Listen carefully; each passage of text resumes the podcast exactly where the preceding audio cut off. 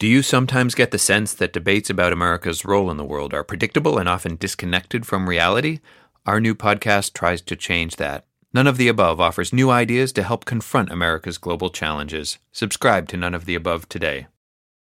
With MailChimp, you get a whole lot more than a URL. You get an all in one marketing platform to help drive sales. That means you can connect your data to make more informed, smarter decisions. And you get powerful automation tools like our Customer Journey Builder to ensure you never miss an opportunity to turn shoppers into loyal customers. So if you're ready to integrate your marketing and boost sales, get started today at MailChimp.com slash smart marketing. MailChimp, built for growing businesses. Freedom is never more than one generation away from extinction. That free speech is under assault like never before. Now more than ever, freedom is under its most pressing assault. This is what organizing looks like. Oh. This is what building power looks like. Hell yes, we're going to take your AR 15. Armed with the media, big tech, and the global elite, the left has control over my generation. It's time to stand up and fight for my generation. It's time to fight back against the teachers who push critical race theory. It's time to fight back against the principals who don't let conservatives come to campus. We have to work together to do this, but it is a worthy fight. And we have no choice. If we lose freedom here, as Ronald Reagan said, there is no place we can escape to.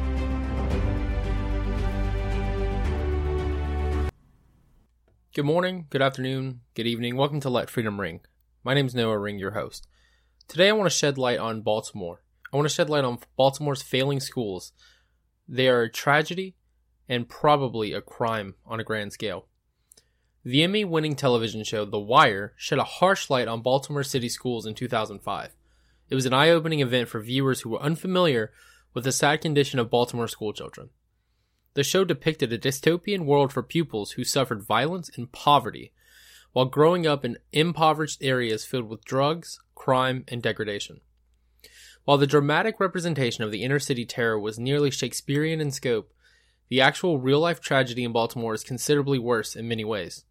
According to the data discovered by local Fox News station WBFF, their Project Baltimore investigation, Baltimore spends about 1.4 billion each year on education, or almost 16 grand per pupil. Baltimore spends the fourth most on education of any municipality in the country. Despite this huge investment, Baltimore schools have some of the lowest levels of educational competency in the country. It's almost as if money isn't the answer. Reading competency rates among Baltimore high school graduates are about 11%, according to Project Baltimore investigative journalist Chris Pabst, while math competence rates are around 12%. This is in a school system where about 70% of pupils graduate each year, there is definitely a significant disparity between the high school graduation rate and the severely low academic competence rate. Given the amount of money that flows into the system, this discrepancy alone establishes a crime. As Project Baltimore follows the money, it becomes clear that enormous it becomes clear that enormous institutional incentives exist to keep Baltimore's clearly failing system in place.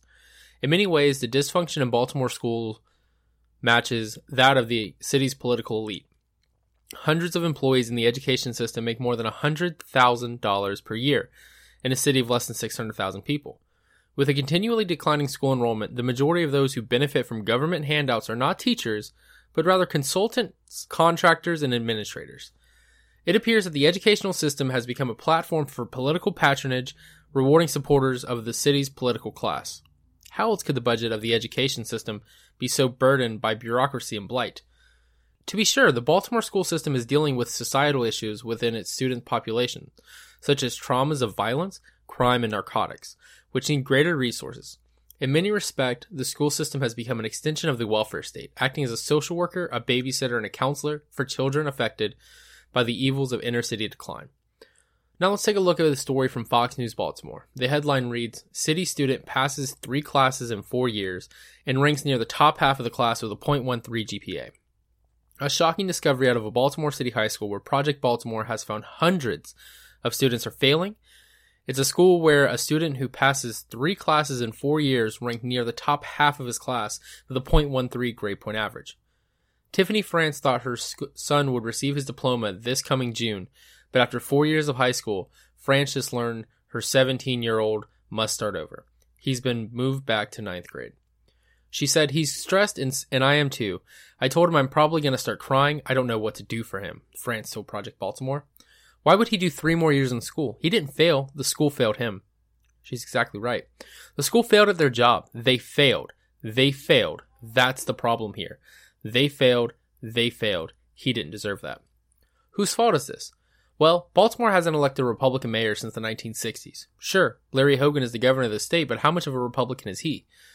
Well, joining us now to talk about it is Antonio Pitocco, a congressional candidate running to represent Maryland in the Washington, D.C. Antonio, thanks for coming on.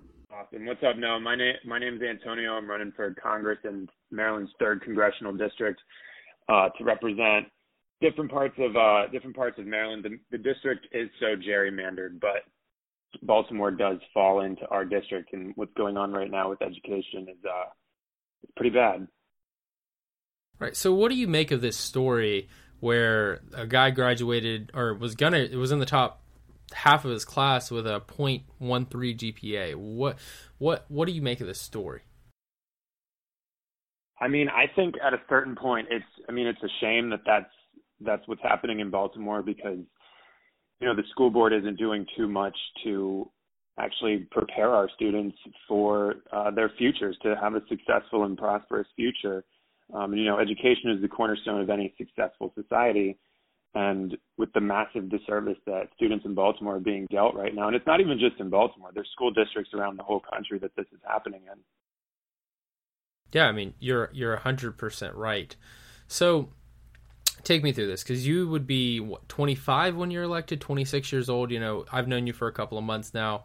So, what really had made you decide that at such a such an age which i mean i guess now it's possible really in the age of social media what made you decide that you wanted to gear up and go against a congressman who's been in terms for a couple who's been in office for a couple of terms and who probably has a war chest? What's really leading you to run against uh, congressman Sar- Sabataarnes i believe?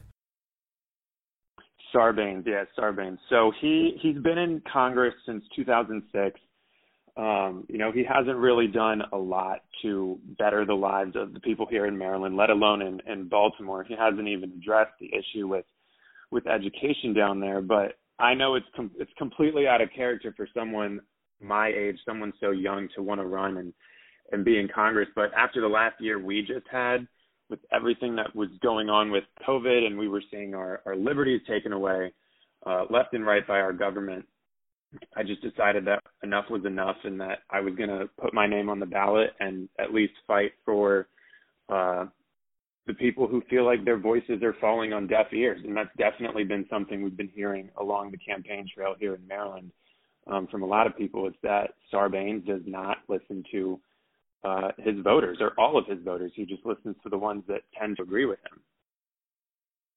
Right, which is a very a very big problem. I had on a congressional candidate a couple uh, about a week ago. His name is Richard McCormick. Uh, you may have heard of him, um, but he said one thing. Well, my my co-host at the time asked like, "What are you going to do in Congress to put America first? And he said, "Well, being one out of 435, there's not a lot I can do." But his main goal would be constituent services because that's a direct way you can benefit your district, and really, that's probably the main way that you, as a congressman, can better the lives immediately is making sure that they don't have to worry about the VA, they don't have to worry about the USDA, whatever it may be. So so awesome. So so Antonio, what really is what what is your main goal as soon as you get elected? Like what bill would you sponsor? What what what's your main goal once you get uh, elected next November? We've actually talked about this. I've talked about this with my team. The first bill we would want to introduce um, definitely has to do with term limits. You know, I think term limits is something that a lot of people on both sides of the aisle they've been talking about it for for some time now, but we haven't been able to see um, any any traction in that capacity. So we definitely, I definitely want to focus on, you know, instituting some term of some type of term limits because if it works to have the president term limited, it should work for Congress to be term limited. I mean, Nancy Pelosi's been in office longer than you and I have both been alive. Same with Chuck Schumer, Mitch McConnell. So it's we're just allowing these people to continue retaining their seats. They're treating them like lifetime appointments, and it's really a disservice to everyone I would say under the age of 40 who's extremely underrepresented in in Congress. Um, you know, and then another bill that I would like to introduce right off the jump would be um, so the guy that I'm running against, John Sarbanes, he wrote the For the People Act, HR 1, that wanted to federalize our elections and basically take away um, the state's role and people's voices in our elections. So we would want to counter that with a We the People Act and really make it legislation that's responsive to the people within our communities rather than the people who represent us in DC. I, I firmly believe that the the power of the federal government resides best in the hands of the people, and right now that's that's really not where it is. Yeah, I think you're 100% correct. And really, to get back to what you said really early on about it being gerrymandered, I looked at it, and this thing is is it is it is very much gerrymandered. Um, it really, rem- I think it might actually be the district that started the term gerrymandering. Honestly, that's that's how gerrymandered it looked. So you brought up great points of the what you called the "We the People Act." Uh, I think you're 100 percent right. I think there's a big fear from people throughout the country, kind of who want to federalize elections. I mean, if you look at it, I wasn't somebody who who called necessarily widespread voter fraud at, up front, but I do think now there's a lot of questions as to whether or not that if there were illegitimate votes cast, if there were votes cast, you know, illegally or whatever it may be. So you're 100% right there and the best way for this to be addressed is at a state and local level. So, Antonio, what do you what do you make of like obviously Baltimore being probably I would say the biggest city in your district, um, the one that you're running to represent. I mean, Baltimore has a has a major crime issue. I mean, is there anything you want to speak to about that? I mean, you know, the the rhetoric we've been hearing from a lot of the local officials is they want to defund the police. We have a state's attorney in Baltimore who actually um, came out and said that she was going to stop prosecuting certain types of crime. And since she said that, crime has been insane in the city of Baltimore. I mean, I it's like almost every other day, sometimes every day that we're hearing that there was a shooting, there was some type of violence in Baltimore. Um, you know, and I think it's it's the rhetoric of defunding the police that we need to step away from. And I mean, just on that point, going into 2022, I think the whole party the whole Republican Party needs to be focused on messaging, right? So when they say defund the police, we address how that's that's going to impact our most vulnerable communities across the country um, in the worst type of ways, you know, and that's that's just where we need to be at. I, I firmly stand by the fact that we need to fund our police. I think we need to be training them to be working with or to understand rather the communities that they're um, policing, so we don't run into any um, unwanted issues. Right, I think you're 100% correct because when it comes to that whole defund the police movement, there are certain aspects that I can get behind. I don't think police officers should be a Swiss Army knife. They should be, you know, a tool that fixes everything because that's not really what they're there for or trained for. I think that a big problem we had years ago was when we defunded the mental health institutions and we turned it into a crime to have mental health issues because it led to a stigmatism to where you don't want to say you have mental health issues, so you don't want to go get treatment because if you do, you're automatically, you know, judged by your friends, you're judged by acquaintances, and you're judged by a school or a workplace or whatever. So I think that's a big thing as well. So you've touched on crime, you've touched on education, uh, you've touched on election integrity. What what else? You know, it, obviously this would be something that's more long term because as a first term congressman, you don't really get to get anything done. Um, what are your opinions? I don't know if you if you know this at all. This is a hot topic issue in my state of Georgia. What, what are your what are your opinions on, uh, on on constitutional carry? Have you ever you know even heard of that, or what are your opinions on that? Yeah, so unfortunately here in Maryland, we have a, a Democrat supermajority in our state legislature, so that's something that I don't think we will see until we at least diminish that supermajority a little bit. But I think I love to see that uh, so many states around the country are passing constitutional carry. I think that you know if if someone wants to own a gun and they're going to be responsible with it, and it's it's ultimately that turns into then them being able to protect themselves. Um, and I, I firmly support the Second Amendment. You know, it wasn't it wasn't written so that people could go hunting. Um, it was written so that we can protect ourselves and protect ourselves from a tyrannical government. So in that aspect, I'm I'm all for it. I think that we need to protect and preserve the Second Amendment. I think shall not be infringed was pretty clear when it was written. Um, and I think that we shouldn't be allowing for legislation to pass through where they're trying to disarm the American people. I completely agree with you. Being in being in the state of Georgia, I definitely I know that the 2022 election for us looks pretty like pretty much like it could go one way or the other. You know, we could lose the governor's mansion, or we could gain the, or we could retain the governor's mansion and grow our majorities in the state house and state senate. So I really do hope that they get it done next next session here in Georgia. So let's shift away really from policy. I mean, I think you and I are in a unique perspective where you'd be probably one of the youngest congressmen in history if you're elected. Um, and I'm obviously 19, as all my listeners know. So, um, what do you really? Because a lot of people have asked me, "Do you think your generation's conservative?" And I've I wanted to see what you think about that. What do you think about? Because we're kind of in the same generation. What do you think about our generation and the future of the conservative movement in America? You know, I think the, the, the future of the conservative movement, we have to make it as bright as possible. Um, you know, we have a generational time bomb that's about to go off in the Republican Party, and we cannot afford to lose the party overall. And that's why I go back to like my messaging. I know that there's a lot of people my age that agree with what I say, but then there's a lot of people my age that disagree with what I say. Um, you can check my Instagram DMs and and I'll show you. you'll see exactly what I'm talking about. But you know, I think that there is a large plurality of people our age that tend to be more conservative than they think. I just think it's about breaking through with our messaging to really communicate what our plans for this country are because as you know the Republican Party stands on liberty and the um the liberty of the individual that's what this country was founded on so to have the certain free, the freedoms that we were given under the constitution um, and to protect those freedoms, to make sure that we remain the shining light on the hill, um, is is definitely of the utmost importance, and it's something that I'll fight for every day. You know, regardless of if I get elected or not. Um, obviously, the plan is to get elected, and that's my that's my hope that we're able to communicate our plans and our goals for the district and for the state of Maryland and for the country with the voter here. Um, but you know, it's definitely. I mean, it is going to be an uphill battle, but we're going to take it day by day and really just make the best of it.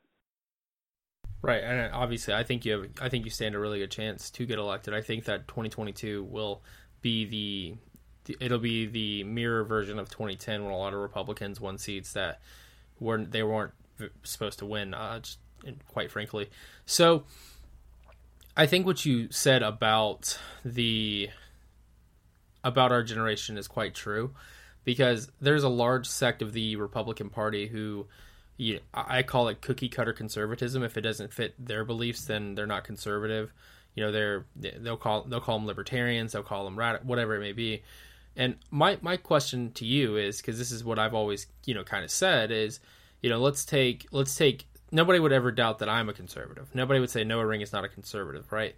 So my my thing's always been let's take somebody who believes exactly 100% on a policy thing that I do and then make them, you know, homosexual, make them transgender. I don't think that takes them away from being conservative at all. Um, and that's that's just my opinion on it.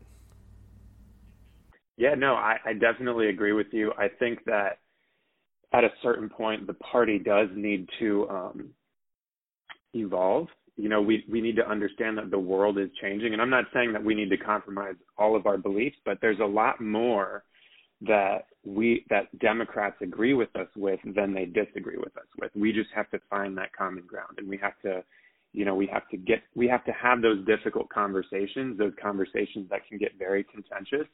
But you know it, at the end of the day the the cause that we're fighting for the future of the country is important. And we need to make sure that we're fighting for that, that we're fighting for um, every single person in this country uh, in order to actually make it as great as it can be.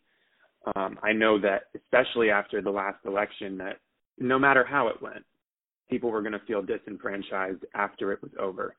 Um, but I think it's about harnessing that energy. And, you know, especially here in Maryland, we've been going around talking to, to various Republican groups um, in, in the different counties that the third congressional district encompasses. And people are fired up. People are ready to go. They're ready to embrace candidates that are actually going to put um, the people first. They're ready to embrace candidates that are going to put America first. And I think we're going to see um, an incredible election in 2022. I'm I'm fully anticipating that Republicans will take back the House um, because of how how fired up everybody is.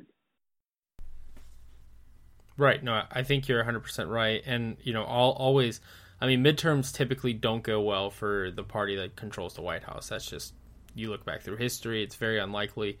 I mean, it was kind of a, a shock that 2018 didn't go the way that a lot of people thought it would. A lot of people thought it'd be a blue wave. Um, so let me ask you this. Um, how, how long have you been on the campaign trail now? Okay, and how are you being re- are you being received well from the people on the ground, the grassroots activists? Actually, I'll tell you, it's it's been a, a really good reception from uh, people. You know, when I got into this, I was like, yeah, I'm 25, I'm running for Congress.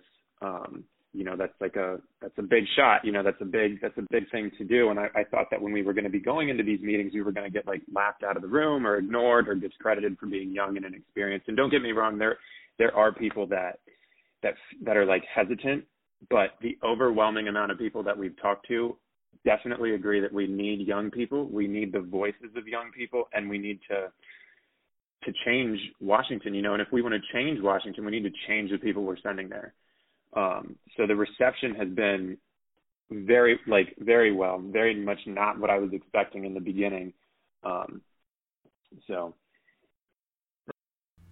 Right, and so the reason why I asked that question is because I wanted to to point out some a trend I've noticed over the last I'd say two three cycles um, is that if you really if if is that I think that the establishment in Washington or in your given state I think that they should be scared because of how easy it is now really to campaign. I've always said if you lose a primary, it's really almost your fault because uh, especially for for congressional. I mean you know obviously statewide you do need to raise some money but congressional on a congressional thing i mean it's just about traveling and going around and meeting people. So obviously obviously great that you're being you're being received well and i definitely hope you you know let's work on getting you you know through the primary first obviously. So obviously I, I don't obviously i mean he's represented that district from since 2006 so i'm assuming it's you know at least somewhat blue what do you what, what what's your message going to be to either moderates or Democrats when you're trying to vie for their their support come uh, I guess May or June whenever the primary would be over in in, in Maryland? Yeah, so the primary is on June 28th, um, and you know, like you said, he's been in the he's been in uh, John Sarbanes has been in that seat since 2006. Um, you know, my campaign slogan is a new way forward. Um, that's definitely the message we're trying to send to voters on both sides of the aisle and the moderates and the independents.